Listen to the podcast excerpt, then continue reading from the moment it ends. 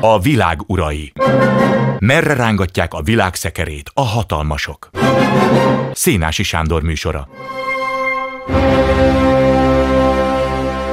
Jó estét kívánok! Ma esti vendégünk Kis Benedek József nemzetbiztonsági szakértő. Jó estét! Rendben. Jó estét kívánok, tiszteltek, köszöntöm a kedves hallgatókat! Amiről pedig beszélni fogunk, ez az ukrán-orosz háborúnak két nagyon sérülékeny pontja. Az egyik a balti államok helyzete, a másik pedig Moldávia, hát aztán persze még majd a lengyel helyzetre is sort kerítünk. Moldáviában az történt azon a csütörtök hajnalon, amikor az orosz csapatok megindultak Ukrajna ellen, hogy az ott állomásozó, a Szakadár köztársaságban, amit nem ismer senki az oroszokon kívül, tehát Transnitriában az orosz csapatoknak a mozgósítását ott is elrendelték, hogy hadgyakorlatban mondták. Amitől ugye teljes kétségbeesésbe zuhant az egész moldáv politikai elit, meg a lakosság is, ha jól tudom, akkor a moldáv aktív katonai erő 7000 emberből áll mindössze, tehát semminek nem tudnak ellenállni.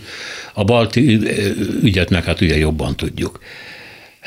Mennyire, kezdjük akkor Moldovánál megengedi, mennyire, hogy mondjam, csak volt jogos ez a félelem, nem is félelem, inkább rettegés attól, hogy vagy Ukrajnával párhuzamosan, vagy Ukrajna leruhásása után ők jönnek. Ez tényleg egy rendkívül érdekes kérdés, és rendkívül aggódnak Moldovába. Érthető, hiszen egyrészt nem nagy ország, másrészt két ketté van szakítva, és Moldova keleti részén ott van a 14. orosz hadseregnek részegységei, tehát azért nem az egész hadsereg van ott, 6-7 ezer fő körülbelül, akik értelemszerűen ilyenkor magasabb készültségkifogban vannak, és az, a moldávok attól félnek, hogy az oroszok ott fognak zárni, tehát hogy azt elfoglalása után mennek tovább, és gyakorlatilag be akarják ebelezni Moldovát. Hát ez nagy kérdés, hogy sikerül-e. Románok is rendkívül aggódnak. Többször jelezték már az amerikaiaknak, hogy kérnek segítséget. Az meg érthető, hogy Moldáv részről a Moldáv vezetés, aki egyébként nem akar csatlakozni sem Romániához, amit korábban fel volt ajánlva, sem Oroszországhoz, sem mert ők inkább a NATO-hoz igen, természetesen, de hát az, az, az mint, mint, mint ország csatlakozhatna, de hát a keleti részt, a transzmissziai területet nem ismeri el senki az oroszokon kívül, aztán nem is hiszem, hogy ezt egyáltalán el fogják ismerni, ettől függetlenül a is teljesen értető. Most még nem tartunk ott, tehát a ukrán-orosz háborúnak a célja, egyik célja és egy nagyon fontos célja, az, hogy a déli területeket elfoglalják, elsősorban, és ez most a fő cél Mariupol városa. Hát Mariupol gyakorlatilag már le van rombolva, ez egy félmilliós város, és azt szeretnék, hogyha ezt a várost elfoglalnák, ahol egyébként nagyon sok ukrán szélsőséges él, akiket finoman szólva is likvidálnak. Ha elfoglalják ezt a várost, akkor haladnak szépen nyugati irányba, megvalósítva azt a putyini gondolatot, hogy teljes egészében zárják el először az Azovi tengertől, majd ezt követően a Fekete tengertől Ukrajnát. Ez gyakorlatban azt jelenti majd, hogy Ukrajnának lőttek a tengeri kiáratnak. Tehát nem lesz, az, ez egy óriási katasztrófa az ukrán gazdaság számára. Na most az orosz csapatok pillanatnyilag, tehát azt mondom, hogy Mariupol az első, utána majd egy távolabbi cél, ha eljutnak Odessa városáig, amelynek a lakói már közölték, hogy ezt az oroszok nem fogják elfogadni, rendkívül hűségesen küzdenek, egyébként pedig építik az erődöket, tele van a város harckocsi akasztókkal, és gyakorlatilag készülnek arra, hogy heves utcai harcok fognak folyni. De jelenleg az orosz csapatok ettől a várostól még körülbelül 100-120 kilométerre vannak, ami azt jelenti, hogy még tüzérségi fegyverekkel sem érhető el, hiszen a lövegeknek a lőtávolsága az 15-20, attól függ, milyen löveget, löveget használnak, kilométer. Ugyanakkor próbálkoztak a tenger felül. Tehát az oroszok próbáltak tengerészgyalogosok partra vetni, gyalogosokat partra nevetti, csak az a helyzet, hogy nagyon ö, nagy volt a vihar a Fekete-tengeren, tehát próbálgatták, de nem sikerült. Egy-két rakétát már ö, bevetettek ma a város lakóinak szerintem a megjesztésére, és hát ezt sikerült is elérni. Ami Moldovát illeti, ők próbálnak románoktól is segítséget kérni, szerintem hát kínos a helyzet, tehát nagyon kényes téma, mert románok már régen szeretnék szerették volna azt, hogy csatlakozzon hozzájuk uh-huh. az egész ország, akinek eszébe sincs, ők nem akarnak, menni, nem akarnak lenni egy román megye. Ők egy önálló ország akarnak lenni. Itt azért, tehát meg, hadd had szúrjam közbe, hogy ugye ez a moldován-román vita. Igen. Hogy amikor a korábbi Beszarábiát Oroszország, pontosabban a Szovjetunió 940-ben vagy 41-ben végleg maga csatolta, ugye itt folyton darabolták, osztották államok között ezeket a területeket szegények a lakók már se tudták, hogy hol vannak éppen, milyen, milyen országban ébrednek föl. Onnantól Beszarábia megszűnt, és lett ez a Moldova vagy moldáviai e, szocialista köztársaság, és e, a szovjetek ugye egy ilyen moldován vagy moldván tud, nemzeti tudatot próbáltak kialakítani, azért, hogy ne románok legyenek. És akkor e, ez a vita ugye 1990 után is folyt.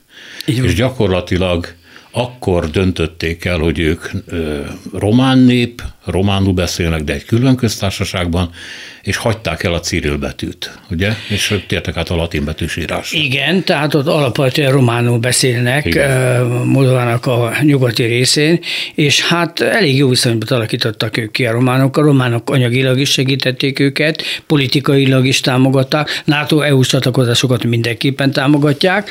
Hát és van egy olyan titkolt, vagy nem titkolt román cél, hogy ezt a két országot összekapcsolják, ami számunkra is nagyon érdekes, mert ugye mi, mi viszont a románokkal olyan viszonyban vagyunk, amilyen vagyunk, tehát ottani magyarok miatt, tehát tulajdonképpen itt azért folyik a vesefoci, hogy szokták pestélyesen mondani, hogy melyik terület hová tartozzon, de hát ez a transznisztiai vidék, ez, ez meg fog maradni orosznak. Tehát az oroszok ezt nem fogják átadni, Tehát ez egy nem engedik. oroszajkú vidék is, ugye? Ez oroszajkú vidék Igen. is, ráadásul ott nem beszélnek románul. De miért kell Moldova olyan nagyon az oroszoknak, mert ugye a Szovjetunió terjeszkedése az mondjuk ideológiai szempontból is valamennyire magyarázható volt, meg hát ugye szemben állt a fél világgal, minél több területet akart elfoglalni, de Putyinnak minek ez a pici Moldova?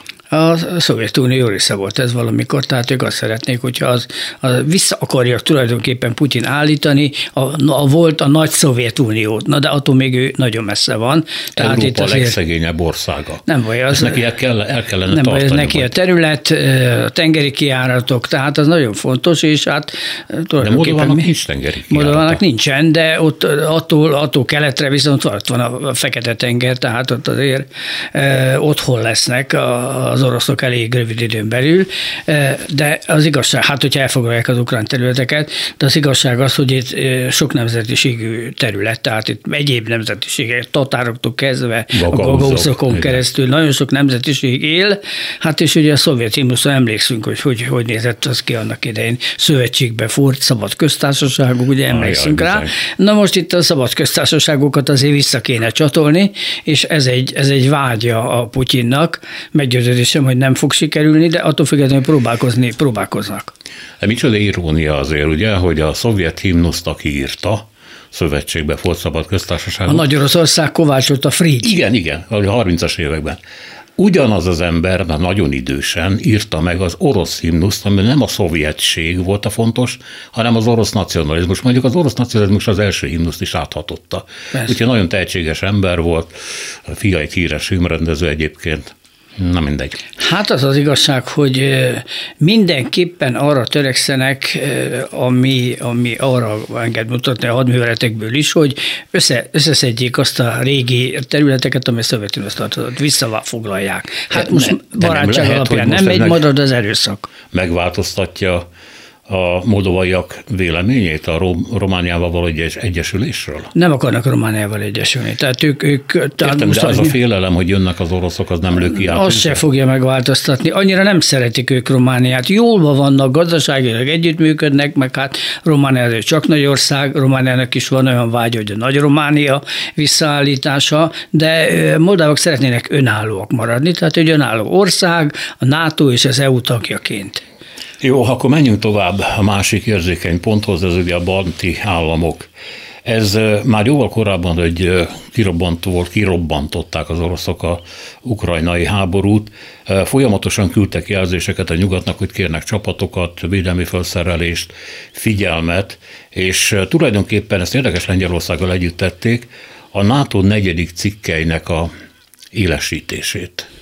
Ez, ez nem arról szól, amiről az ötödik, tehát nem, a védelmi. Az negyedik cikket a konzultációt jelent. Konzultáció. Tehát egy kölcsönös vagy közös cselekvésnek a beindítása. Ha valami feszültség alakul ki a nato belül, vagy a NATO-t valaki veszélyeztetheti, akkor az első lépés az, hogy konzultálnak. A konzultáció azt jelenti, hogy azt a feszültséget, vagy éppen válságot próbálják megoldani, közösen leülnek és megtárgyalják. Ez, ez még nem jelent háborút, ez nem jelent azt, hogy a másikat kisegítsük, próbáljuk a vitás kérdéseket tárgyalás módján, tárgyalás útján megoldani, és erről szól a konzultáció. Ilyen többször is volt már, például a szíriai háborúnál, amikor a törökök és az oroszok között volt némi feszültség, akkor kérték a nato hogy avatkozzon be, amire azt mondták a NATO vezetése részéről, hogy rendben van negyedik cikkely, tehát konzultáljunk, és megkonzultáltuk a dolgot.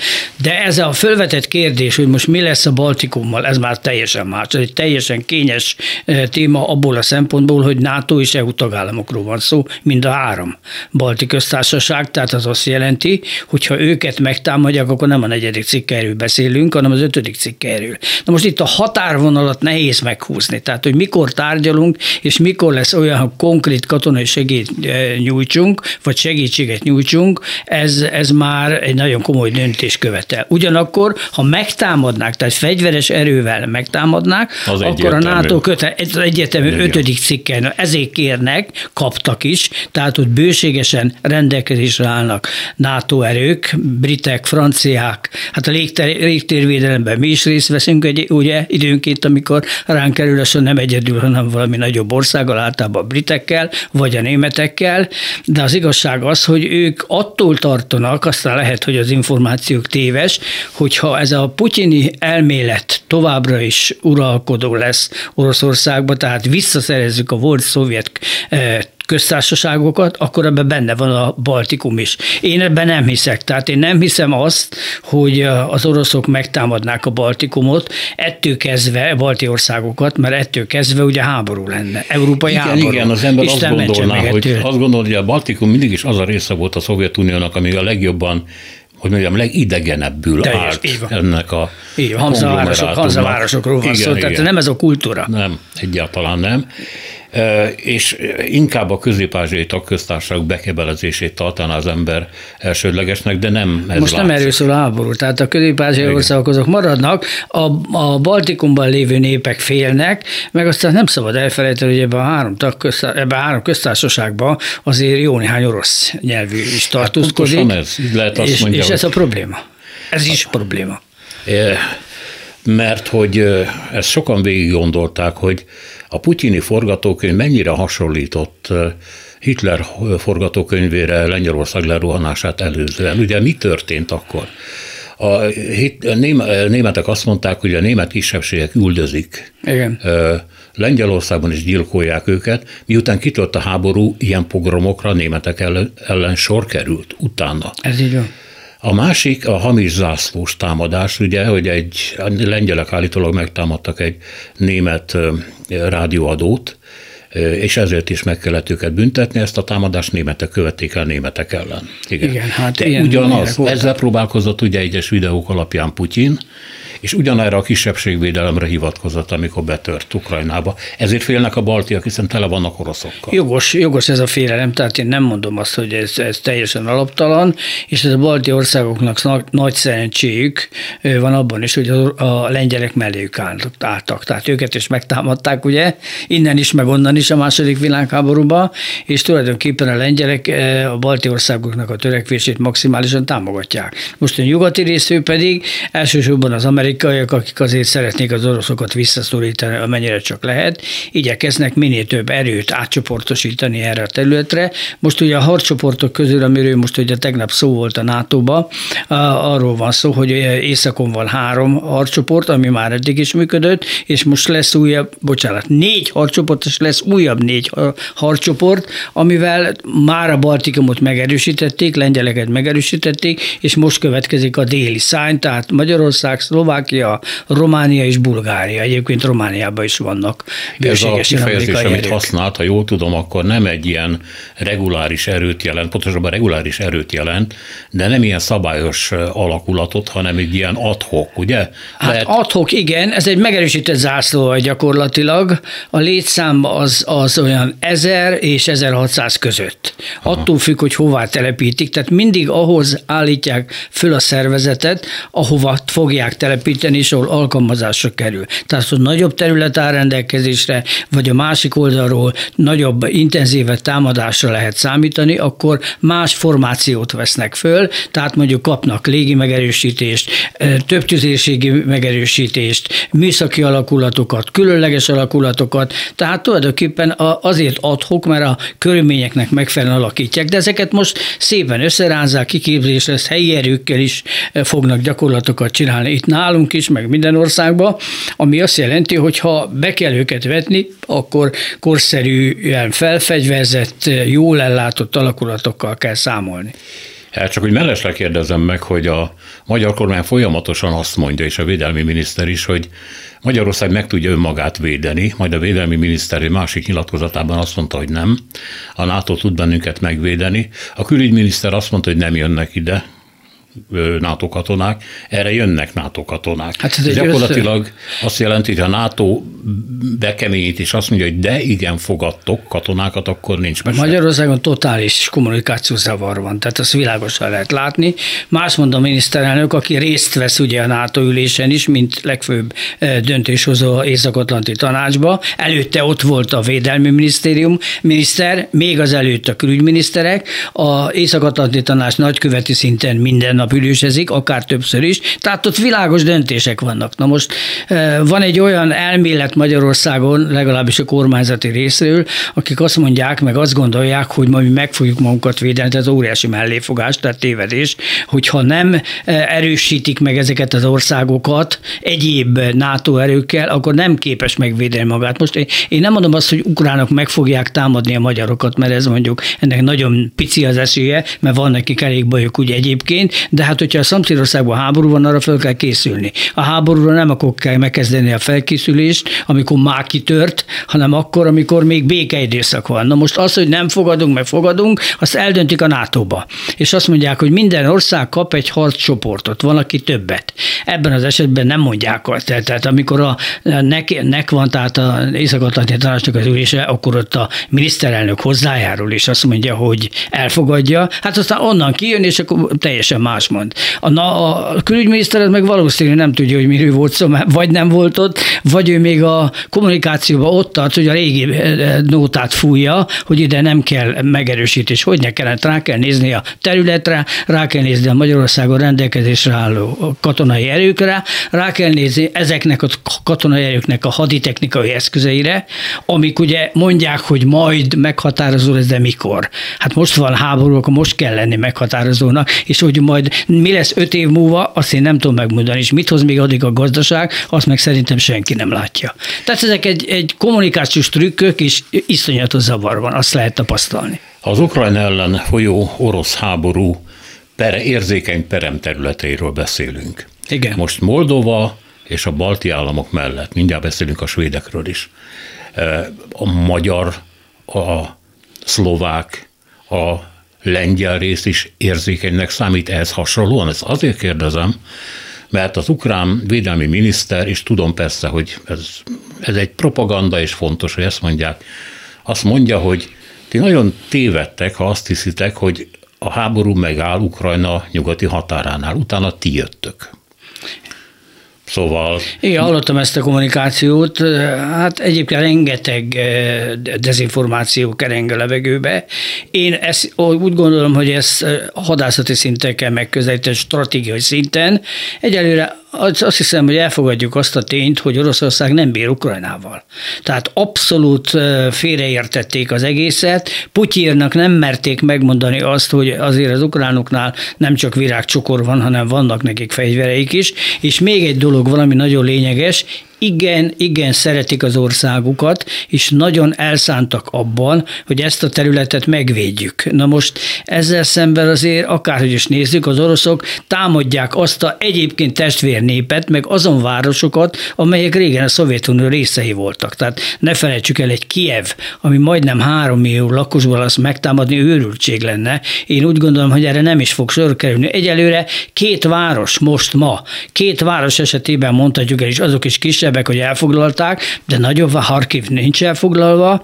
Hát Mariupol talán el lesz, arra nagyon nagy figyelmet fordítanak, de most már olyan eseteket is látunk, hogy az oroszok próbálják körbezárni, és mi történik? Az ukránok a körbezáró erőket támadják meg. Tehát itt, itt iszonyatos nagy erővel készültek fel az ukránok, amire az oroszok egyáltalán nem. Emlékezzünk vissza, amikor kezdődött az egész háborún, durván azt mondták, hogy 200 ezer ember van. Az ukrán hadseregnek a létszáma 230 ezer fő. Egy támadás végrehajtásához három, esetleg négy szeres fölényre van szükség. Hát itt létszám fölényre sincs, eh, az sincs meg, és jelenleg azt, azt látjuk, hogy átcsoportosítják az erőket, tehát keletről hoznak át, akár a távol-keleti környezetből friss is, erőket. friss erőket, friss tehát most folyik a frissítés, hajóval is hoztak deszant csapatokat, tehát itt, itt tulajdonképpen kevés az erő orosz részül, ami ott van, azzal felejtsük el azt, hogy Kievet el lehet foglalni. Jó, tehát azt megállapíthatjuk, mostani tudásunk szerint én már nagyon óvatos vagyok,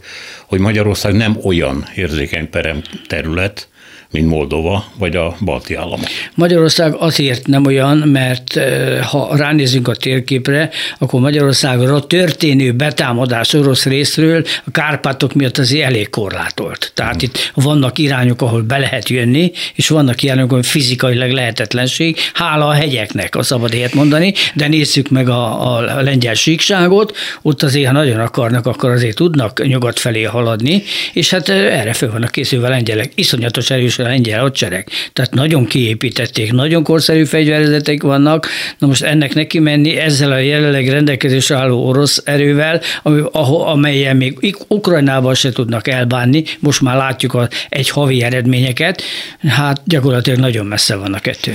És ezt hozzátehetjük, hogy Magyarországot azért sem érdemes megtámadni, mert hiszen a befolyásuk révén hát elég jelentős mértékben a zsebükben van. És hova tudnak utána menni? Tehát zsebükben vagyunk, igen, ez az egyik dolog. A másik dolog az, hogy hát ami támogatja az oroszat, oroszokat, hát magyaroknál ezek is himi ami megy nálunk, de a szerbek azért elég keményen az oroszok mellett vannak. Tehát igen. azt láttuk a politikai hát a nyilatkozatokban. a szerbek mellett, és hát ez elég világos üzenet, hogy... Ez teljesen, teljesen világos, hogy ez, ez, egy, ez egy hármas koalíció, de ha megtámadnák Magyarországot, most akkor számoljunk, hogy hova mert Ausztriába, egy Ausztria egy semleges ország. Tehát a semleges országot megtámadni elég fura, hát, nem beszélve arról, hogy az osztrákok keményen tudnak védekezni akarnak. Nekik azért ott van még az Alpok, ami enyhén szólva segíti a védőerőket. Jó, ez tényleg egy ilyen rémálomnak ez rémálom. nem, és igen, nem, nem, igen, nem igen hihető. Igen. Nem hiszem, hogy ebből. Még visszatérve a balti államokhoz, ugye említettük már, hogy van ez a Szuval folyósó, ami gyakorlatilag a lengyel-litván határ és a balti államok ezen a határon vagy folyóson keresztül érintkeznek a többi NATO országgal, és említette, hogy mennyire meg vannak erősítve már ez a három állam. De ha neki esik Oroszország ennek a három pici államnak, akkor hogy mondjam, be tudja végezni mocskos munkáját pár nap alatt, hiszen olyan pici területekről Nem tudja, mert azonnal segítségére sietnek a NATO részéről. Hát mivel NATO tag nem engedheti meg magának Lengyelország, hogy egy szomszédos országot, vagy három szomszédos országot Igen, de hogy nagyon gyors. Hát ha akarnám, el tudnám foglalni, tehát nem egy, nem egy nagy területről van szó, de hát én szkeptikus vagyok azok után, ami történt, hogy hát egy Harkovot nem tudnak bevenni. Igen, értem, de ott van még a, ugye az a orosz enklávé, Igen. ami Oroszországtól el van vágva, hát egy csatornával össze van kötve, persze egy ilyen kommunikációs úttal, de ott van egy enklávé, ami tele van pakolva orosz katonai erőkkel, tehát Oroszország ha akarja, akkor két oldalról rohanhatja le. Oroszország, Oroszország a balti államot, ha akarja, és szándékában, van, áll, szándékában áll, akkor meg tudja támadni, el is tudja foglalni viszonylag rövid idő alatt. Csak a nagy probléma a NATO tagság meg az EU tagság. Tehát az biztos, hogy azonnal a segítségre sietnének, és ettük kezdve Oroszország nem a három kis balti állammal áll szembe, hanem az amerikaiakkal, a németekkel, a lengyelekkel, ami azért már meggondolandó. Tehát én ebben nem hiszek belátható időn belül ahhoz, be kellene fejezni megszervezni az ukrajnai hadműveletet. Na most attól még odébb vagyunk, tehát ezt nem tudják. És, és számolnunk kell itt a balti országoknál persze, amit nem szabad elfelejtenünk, Fehér Oroszországgal, aki ugye egyébként szövetségben van, hát és határos ezekkel az országokkal, és szövetségben van Oroszországgal, szoros szövetségben, Igen. védelmi, gazdasági, politikai, stb.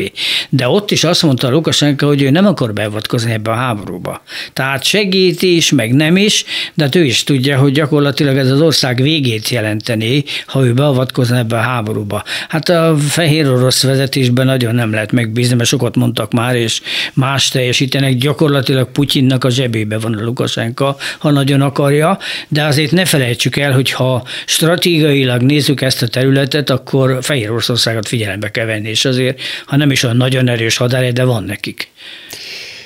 Nézzük még Svédországot és Finnországot. Ugye Norvégia más kapcsolatban van a NATO-val, de Svédországnak és Finnországnak a semlegessége az állítólag garantál, de az ember utána néz, akkor igazából azt látja, hogy nemzetközi jogi garancia, aláírt mondjuk egy garancia levél erre a semlegességre nincsen.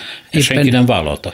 És hát ettől is van az, hogy hogy az aggodalmak és a húzás a NATO felé megerősödött. Ez. E, és hát ha visszaemlékszünk a, a szovjet időkre, ugye a, a, a, svédek időnként bejelentkeztek, ez az ember, hogy a Szabad Európából hallhatta, hogy már megint egy szovjet tenger alatt járó van itt Rendszeres, a partjainknál, már megint megsértették a légterünket, tehát az oroszok állandóan próbálkoztak a svédekkel. Mindig, és az északi ország számukra nagyon fontos. Mostanában még fontosabb, mert ugye ott van az északi sark, ha jégolvadás következtében itt új hajózási útvonalak alakulhatnak ki, esetleg találhatnak még egyéb olyan nyersanyagot, amire az oroszok igényt tartanak, és itt most megy a vita, hogy tulajdonképpen ki az a terület, ami most felszabadul a víz fogsága vagy jég fogságából, ha ilyet szabad mondani. Itt az oroszok nagyon aktívak voltak, tehát ők erre odafigyeltek, be kell vallani nagyon őszintén, hogy a NATO ezt ugye elhanyagolt. Tehát amerikaiaknak annyira nem érdeke, most egy olyan két éve foglalkoznak ezzel a témával, oroszoknak van egy külön parancsnokságuk, tehát van nekik a északi, déli, nyugati, központi, keleti, és, és tulajdonképpen most már a északi parancsnokságot átalakították önálló katonai körzetté, tehát nagyon odafigyelnek az oroszok erre a vidékre. Hát egyszerűen deklarálták, hogy ez az ő földjük és kész. Igen, csak oda katonai erőket telepítettek, flottát telepítettek, szárazföldi erőket telepítettek, légierő Ennyi hatásosabban nem lehet azt mondani. Egy önálló katonai körzet Igen. Az a tengerpart környéke. Na most visszatérve a két semleges országnak, hát Finnország, azt tudjuk, hogy elég sajátosan alakult a semlegessége is, meg hát az oroszokkal olyan, olyan különleges kapcsolat volt mindig is, a visszamegyünk a történelembe. Svédek esetében nem annyira, de egy olyan körülbelül négy-öt éve mondogatják egyre inkább a svédek, hogy ők szeretnék megvalósítani a NATO csatlakozást. És mindjárt kapcsolódtak hozzájuk a finnek is. Tehát tulajdonképpen ez a két ország a biztonság garanciáját abban látja, hogy csatlakozik a NATO-hoz.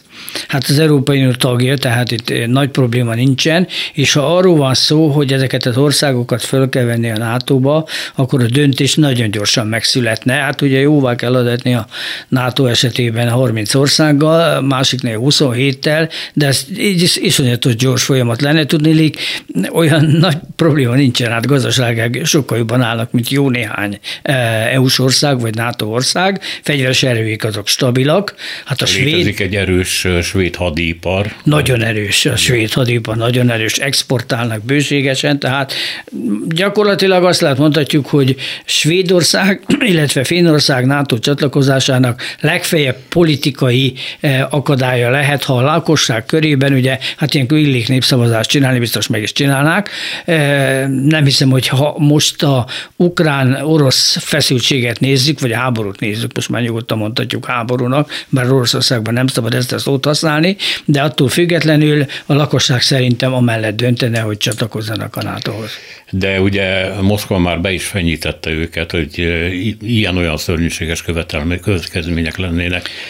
Hát nem biztos, hogy a svédeknek ettől könyvbe lábad a szemük, tehát Igen. hogyha csatlakoznának, akkor, hogy most Moszkva mit mond, és ezután a jövőben mit fog mondani Moszkva, akinek az egész háborúját most négy ország vagy öt ország támogatja, négy, és abban olyan nemzetközileg jól ismert országok, mint Észak-Korea, Eritrea, tehát ilyen ország támogatják, aminek azért, hogy finoman fejezem ki magam, nincs nagy szerepe a ensz belül.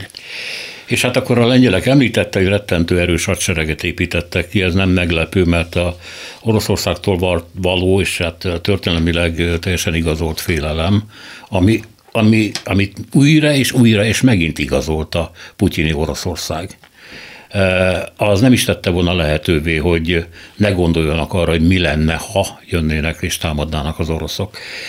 De említette azt is, hogy Lengyelország sérülékenyebb abból a szempontból, hogy óriási síkvidéki határövezetek vannak, akár mondjuk a belorusz területekkel összefüggően, és hát azokat láthatjuk, hogy Belorussziát Putyin úgy használja, mint a saját homokozóját. Hát nézzük meg a háborúkat, gyakorlatilag Lengyelországban volt. Második világháború, hát a nagy német alföld, a lengyel, lengyel síkság kifejezetten alkalmas a szárazföldi hadműveletek végrehajtására, utak ki vannak építve, azóta még inkább képültek, vasutasok, bár a vasutasok, vasutak azok inkább észak-déli, mint kelet-nyugat irányban vannak kiépítve, most az oroszoknál nagyon fontos a vasútnak a megléte, mert a logisztikai utánpótlás vasúton oldják meg. Hát aztán persze itt a vasútnál is eltérés van. Ha már Lengyelországról beszélünk, hogy a nyomtáv az másképpen néz ki Lengyelországban, mint az oroszok esetében, de tulajdonképpen a terepadottság, amely minden hadművelet szempontjából rendkívül fontos,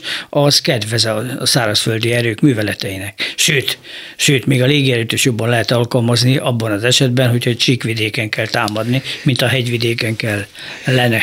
Szóval én tudom, hogy folyton rángatom önt olyan irányba, hogy mi lenne, ha NATO országot megtámadnának az oroszok, és akkor ön természetesen elmondja, hogy NATO országot nem támadhatnak meg, mert nem egy országgal néznek szembe, hanem egy egész szövetséggel. Csak az a probléma, hogy hogy most már számolni kell azzal a lehetőséggel is, hogy Putyin, aki, aki érzi ennek a súlyos vereségét ennek a ukrán háborúnak már az ő hatalmi szempontjából, az, az lehet, hogy lapot húz. És én hallok már olyan véleményeket is, hogy föl kell készülni arra, hogy, hogy nem egy őrültről van szó, de egy mindenre elszánt és mindenképpen sikert akaró diktátorról, aki nem fog habozni, föláldozni a saját országát, az embereit, hogy elérje a célját, és, ha, és aki talán már ott tart, hogy a nato bele is akarja rángatni egy háborúba. Hát sajnos ez nem alaptalan ez a feltételezés, én is gondolkodtam már ezen többször, és arról a viselkedésről, amit jelenleg ő megvalósít, és semmiféle békülési, békülési szándéka nincs, arra lehet következtetni, hogy mintha valami itt a felső rétegekben az agya körül nem, nem lenne rendbe, vagy annyira elégedett önmagával, illetve annyi téves információt kapott, mert őt félrevezették az elég rendesen, meg kell nézni, hogy a katonai hírszerzésből azok azokat a vezetőket, amelyek a, a ukrán igazgatóságon dolgoznak, tehát akik Ukrajnára dolgoznak, azokat félreállította, leváltotta három-négy tábornokot, tehát az összes vezetőt lefejezte. Na most ez azért van, mert megtudta azt, hogy amiket ő kapott Ukrajnáról, az nem fele meg a valóságnak. Hát mert olyan, olyan légkört alakított ki, mert mindenki félt neki megmondani, Igen. hogy nincs igaza. Igen, ez a helyzet. Na most a diktátorok így szoktak járni, aztán utána megszervezik azt, hogy hogy lehetne félreállítani a Putyint, nem olyan könnyű, azt azért mindenki tudja, hogy őt az elég rendesen védik, meg vannak, vannak nagyon megbízható emberei, és nagyon ügyel arra, hogy ki az, aki közelébe mehet egyáltalán, vagy, vagy nem lehet valami méreget esetleg bejuttatni, tehát eltenni lábalul, vagy kialakulna egy olyan ellenálló szervezet, amely úgy döntene, hogy mondjuk tegyék házi őrizetbe például, de hát most még itt nem tartunk, ugyanakkor azért látszik, látszik hogy az ellenállás orosz részről nem csak a lakosság környében, mert a lakossággal a Putyin különösebben nem foglalkozik, de a vezetők részéről azért az jelentkezik. Tehát néhány embert már elküldött, nem lehetett hallani Solygurú, mint védelmi miniszter, az utóbbi semmit. Állítólag. Most igen, csak kérdés az, hogy most lehet, mutogatják. Hogy vele, lehet, hogy csak báboznak vele, tehát itt azért, itt azért a normálisan gondolkodó elnézést a kifejezési tábornoki kar eh, látja azt, hogy mi a valós helyzet, csak nem meri megmondani a Putyinnak, hogy mester úr, itt bajok vannak, ezt, ez, ez nem biztos, hogy meg fogjuk nyerni ezt a háborút. Hát és... meg mondjuk egy védelmi minisztérium, védelmi, na mindegy, szembenéz az alatt tényjel, hogy ha hihetünk a híreknek, hat orosz tábornokot öltek meg egy hónap alatt. Az nagyon sok.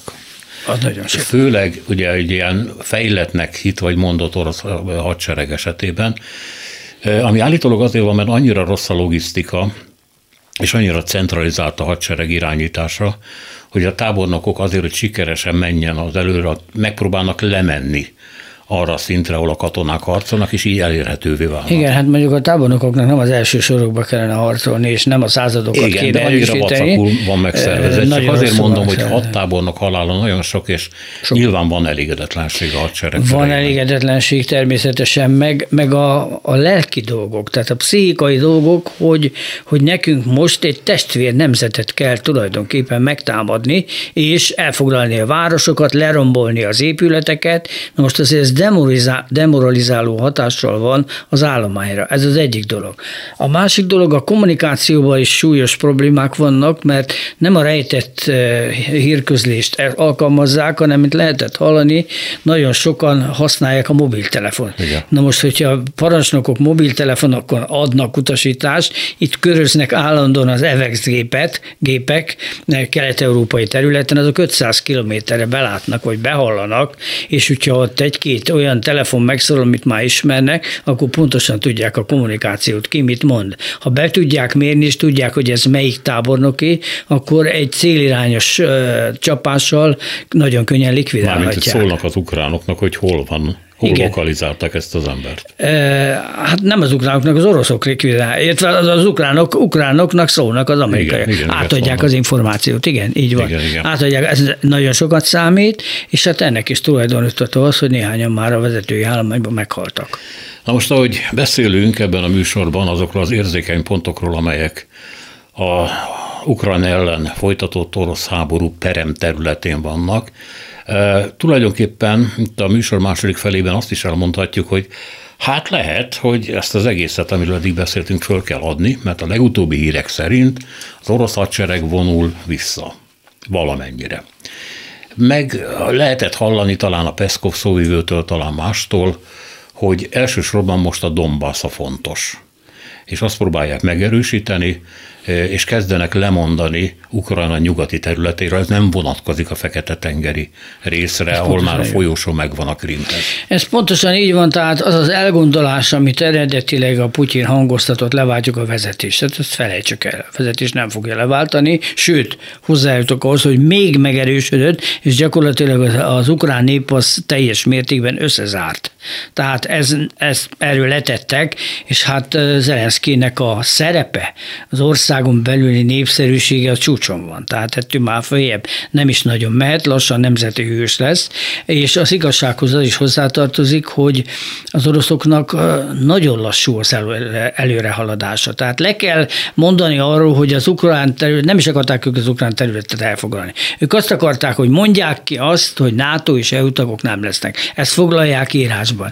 Ezt már nem kell írásba foglalni, mert ők pontosan tudják, hogy sem a NATO, sem az Európai Unió soraiban nem veszik fel belátható időn belül Ukrajnát, és ez a háború ezt a folyamatot még inkább eh, megnyújtja, tehát ez nem jöhet számításba. A vezetést nem tudják leváltani, ez nem működik.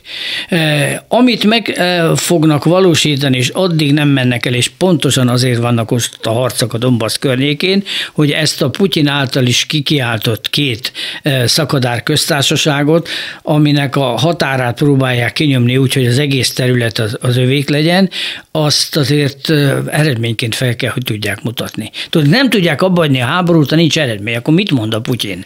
Azon az államtanácsi ülésen, amikor a a külföldi írszerzését felelős igazgatót megkérdezte, hogy akkor egyet érte a háborúval, és nyilvánvaló volt, hogy ezek ott tudják meg, hogy tényleg elindulnak a csapatok, akkor ez zavarában azt mondja, hogy igen, egyetértek, hogy beolvasszuk őket Oroszországba. Igen. Tehát gyakorlatilag ugye, és a Putyin azt mondja, hogy most nem erről beszélünk. Most a háborúról, a támadásról beszélünk. De hogy az orosz eliten belül ez, ez egy ilyen végcélként megfogalmazódott, az ebből következően világos. Így van, teljes egészében így van, de hogyha ezt a Donbass vidékét elfoglalják, ami még nem történt meg, tehát még ez sem történt meg, teljes egészében folynak a harcok, ugyanakkor az ukránok is azt a területet, amit, amit hozzájuk, hozzájuk tartodott, az keményen védik. Azt meg lehetne csinálni, hogy ezt a, ezt a két szakadár köztársaságot teljes egészében körbeveszik, az ukránokat onnan kiszorítják, és ettől kezdve megy a, a korábbi minta, tehát ami a Krimben volt, de rendezünk egy népszavazást, a lakosság zöme orosz, fognak szavazni, hova akartok Hiszen tartani? kettős állampolgárok amúgy is. Igen, igen most kettős állampolgárok. Hova akartok szavazni? Oroszországhoz. És ettől kezdve elcsatolják. Ami most még harcok folynak, és fontos kérdés, hogy ezt a Dombaszi köztársaságot kössék össze tengerrel. És attól kezdve lesz neki keleten egy nagyon szép orosz mondjuk ütköző vezetnek, de mindenképpen orosz területnek. És ez, ez megvan oldva, hogy most a Mariupoltól tudnak-e nyugodt felé menni, és a további tengeri területeket el tudják-e zárni Ukrajna elől, az egy más kérdés. Ott még nem tartunk. Folynak a harcot, de még nem tartunk ott. És akkor ezek után felejtsük el ezt az egész kievi játékot. De mi van akkor, hogyha ez megtörténik? Már úgy értem, a a nyugat, vagy a NATO, vagy a szankciók szempontjából? Szerintem el fogják fogadni. Tehát a szankciók Már mennek még el fogja fogadni? Nem tudnak mit csinálni, tehát itt most ezt a békát lehet, hogy le kell nyelni. Hát háborút nem fog indítani a nyugat azért, hogy a Dombaszt ne foglalják el az oroszok. Haragszom rá, de ez egy jó darabig, az biztos. Szankciókat fogják erősíteni, mint hogy ezt tették a Krim esetében is, de hát látni kell azt, hogy valamilyen eredményt el kell érni a Putyinnak, mert különben évekig fog tartani az háború. És még egyszer mondom, a És akkor a nyugat mit mutat fel? Hát az, hogy vissza, megállította a háborút. Sok hmm. minden nem tud felnyújtani. Nyugodt azt mondja, hogy ez Oroszország és Ukrajna közötti... tudja fenntartani? Hát a szankciókat fenntartják, de hogy nem, ezt fenntartják, és ez nagyon keményen hat. Hát most már legalább 500 vállalat kivonult ö, orosz területről, tehát ez egy óriási anyagi veszteséget jelent. Kérdés az, hogy ezt meddig tudják még folytatni a jövőben ez egy, ez egy nagyon kemény téma, de sajnos tudomásul kell venni, hogy a szankciók mindenkit érintenek, tehát az európai országokat is, és látjuk, hogy itt is viták vannak az Európai Unió tagállamai között is. És még egy dolog, amiről nem beszéltünk, jönni fog majd az amerikai gáz, gáz, folyékony gáz, és ugye arra megy mostaná ugye az amerikai vezetés, hogy nem kell az orosz gáz megvenni, majd mi segítünk, adunk folyékony gázt. Egy valamit nem olvastam még sehol, hogy az mennyibe fog kerülni. Hát meg azt se elemezgették eddig olyan nagyon, hogy mire lesz elég az amerikai gáz, amelyik az európai fogyasztásnak a 10%-át ígérte be ennek az évnek a végéig. Van más is. Majd aztán 50 ezer milliárd köbmétert ígérnek be állítólag jövő évtől, de hát ez is töredéke annak, amit Hát egyelőre nem, szabad, nem szabadna ezt az egész orosz, de meg is, dönt, meg is hozták a döntést, hogy az orosz energiát azt fogjuk még egy darabig vásárolni, mármint az európai országok, aztán közben mindenki kényesen és kínosan keresi azt a újabb lehetőséget, hogy honnan vegyek. Hát elmegyünk a földközi tenger déli részére, akkor ott azért lehet találni gázt, mondjuk Algériába például csővezeték is kiépíthető, tehát minden megoldható, és rengeteg gáz van. Tehát hát a román gázmező. A románoknál is van gáz, a földközi tenger keleti medencébe talált, de még nem kiaknázható, vagy nem kiépített, meg viták is vannak, de tulajdonképpen ezekkel ki lehet váltani az orosz gáz, csak nem holnap. Tehát ez nem úgy van, hogy egyik percről a másik egy csővezetéket csak úgy lazán felépítenek. E, még valamit hadd kérdezzek, hogy ez a tökéletesen agymosott, tökéletesen úgy értem, hogy többségében agymosott orosz társadalom. E, ez amikor, mert ez elkerülhetetlen, hogy hogy szembesüljön a, a halottak számával, a sebesültek, az eltűntek számával. Egyes hírek szerint nem akarják az oroszok hazavinni a halottaikat. Legalábbis az ukránok ezt mondják, hogy ott állnak, ugye tél vége van, jön a tavasz, és ott állnak sok-sok ezer holttesttel, amit próbálnak hűteni, de nem megy ez az idők végtelenségig. Az oroszok pedig hát egy részét átviszik a belorusz határon, ezekkel a holtestekkel tele vannak a belorusz kórházak, de nem viszik Oroszországba. De, és akkor most ezt el lehet játszani, hogy azt mondják, hogy az anyáknak, hogy a szása eltűnt, nem tudjuk hol van, egyszer csak fogta magát egy viharos éjszaka, és elment. Láttunk már ilyeneket a második világháború után is, hogy tömegsírokat találtak azt se tudták, hol van. Jelöletlen tömegsírok, elkezdődött az építkezés, és akkor találták meg a rengeteg csontot. Tehát ilyen, ilyen előfordulhat. Sajnos a háború az nem egy barátságos és humanitárius. Nem, de ugye hogy az országtársadalom elfogadja ezt, hogy hát eltűnt. Hát nem nagyon örülnek neki, de hát nem tudnak mit csinálni. Hát most közék velük, hogy sajnos eltűnt, akkor nem keresd meg. Úgy értem, hogy nem gondolják azt, hogy súlyosan félre vannak vezetve? Hát azt, azt, azt nem gondolják, de egy idő után azért rájönnek arra, azt nem feltételezik, hogy félrevezetik őket, tehát a, mert bennünket a, a cárbácsi nem fog félrevezetni, de, de az igazság az, hogy egy idő után azért rájönnek, hogy Szása nem jön haza már három éve és sokáig tart ez a gyakorlat, hogy erről még mindig nem jön haza. Hát ennek még lesznek majd következménye a későbbiek folyamán, mint ahogyha megnézzük a második világháborús történeteket, azért nagyon sok helyet találtak később is, akár más országokban is. Na de nagyon úgy néz ki, mert itt tartunk ebben a beszélgetésben, hogy Putyin megúszhatja, ugye zsákmányjal eltávozhat a Dombasszal, vagy esetleg még a tengermelléki területekkel kiegészítve, ott hagy maga után egy tökéletesen szétlőtt országot, Igen. sok tízezer legyilkolt emberrel, olyan emberekkel és gyerekekkel, akiket elhurcoltak Oroszországba, megerőszakolt nők ezreivel, és a többi borzalmat nem is akarom elmondani, és megúszza. Ebben nem vagyok biztos, hogy megúszza mert elképzelhető az, hogy a saját népe fog föllázadni ellen. Nem most, most beszéltünk meg, hogy ez kétséges. Nem most, de Igen. később, később, amikor már elterjednek a hírek a lakosság környé, közelé, környékén, vagy között, akkor azért föl fognak lépni. Most az eltávolításában a vezetés vett részt, nyilván nem a lakosság, de azért a hírek terjednek, tehát az óhanyi híradó megy, és azért lakosok azt meg fogják tudni. Mint ahogy évekkel később sok disznós valóság derült ki arról, hogy mi történt a második világháborúban. Igen, de a nyugatnak az a híre, összetartása, eh, a, hogy mondjam, csak egy olyan, olyan morális alapállás, amire nagyon régen volt példa, az egy perc alatt omlik össze, hogyha ez megtörténik. Az biztos. És hát nem beszélve az ukrán-nyugat viszonyról, mert abszolút Ukrajna azt fog érezni, hogy totálisan cserbe hagyták. Hát sajnos igen, ezzel számolni kell, hogy, hogy ez nem totálisan, mert nyugat nem akar beszállni ebből a háborúban, nagyon helyesen egyébként ez nagyon rossz Értem, de akkor mire volt jó a háború, hogyha ö, a rabló zsákmányal távozhat? És még az Elenszkét is megtámadhatják azzal egyébként Ukrajnában, hogyha ezt az egészet nem csinálod akkor is ugyanott vagyunk. Ez is benne van a forgatókönyvekben. Hogy Hiszen semmit mondják, nem hogy... nyertünk meg, elvették a Donbass-t, demilitarizálnak bennünket, nem leszünk NATO tagok, mi? Szét van verve az ország. Verve az ország. Miért nem próbáltad megakadályozni, miért nem tárgyaltál a Putyinnal, miért nem ültél le? Tehát itt az, az egész, sok minden meg lehet támadni. Putyini propaganda, meg az Orbáni propaganda, ami ugyanaz, Igen. az igazolást fog nyerni. Így van, de egyelőre én úgy gondolom, hogy ezt, ezt még túl korai fölvetni. Tehát meg kell várni, hogy hova vezetnek ezek a harctevékenységek, és mikor lesz az, amikor kimerül nem véges az orosz gazdaság teljesítő képessége sem. Szankciók ugye nyilván ezt a folyamatot, ezt a rothadási folyamatot ezt segítik, de lassan oda jut Oroszország, hogy azt kell mondani, hogy nem, nem, ne tovább, nem tudunk tovább menni.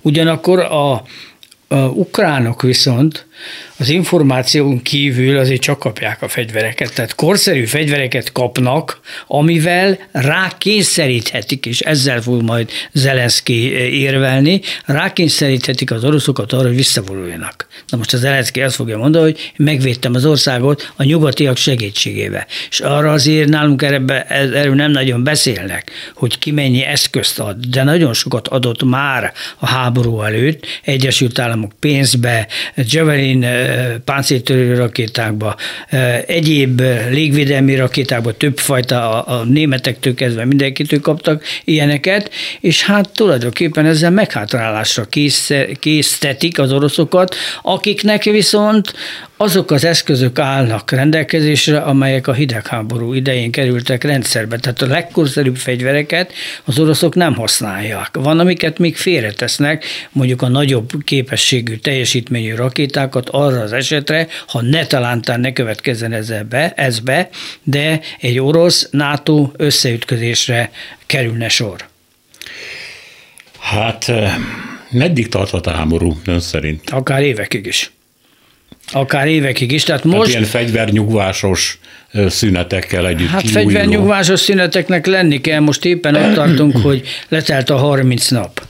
Tehát ilyenkor a, a hadseregben az a gyakorlat, hogy váltás van, tehát az embereket cserélik, viszik haza, lőszer utánpótlás meg kell valósítani. Meg kell oldani a harci technikának a karbantartását, lövegeket, például a lövegeknek a harckocsiknál a csövét, a tüzérségnél a csövet ellenőrizni kell, hogy csőrobbanás következzen be. Tehát itt vannak előírások, amiket be kell tartani, ha nem, akkor abból baleset lehet, azt meg nem nagyon szeretik. Tehát itt, itt úgynevezett hadműveleti szünetet kell tartani, amelynek során feltöltik a fűjázdó, meg 30 napra elegendő lőszert, illetve egyéb logisztikai dolgokat visz magával egy dandár, 30 nap letelt, tehát most már folyamatosan pótol mondani kell, most kérdést, hogy honnan hozzák az uralon túlról, akkor azért nem megy két perc alatt. De ha azt mondja, hogy évekig eltart a háború, a szemben áll azzal az állítással, hogy végül is a Dombaszt viszik el zsákmányként, és a többit hagyják.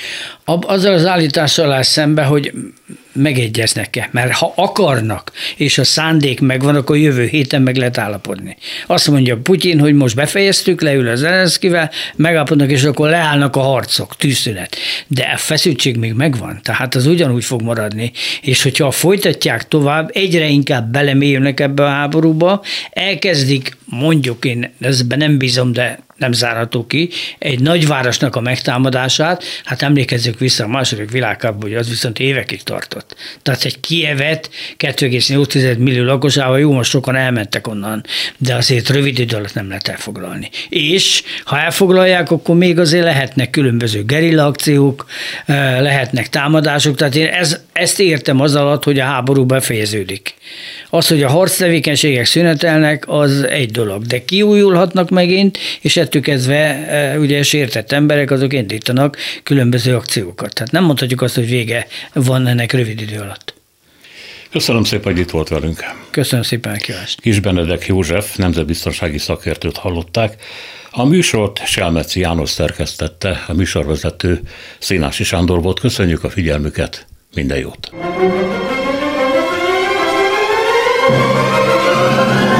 A Világ Urai című műsorunkat és Szénási Sándor műsorvezetőt hallották.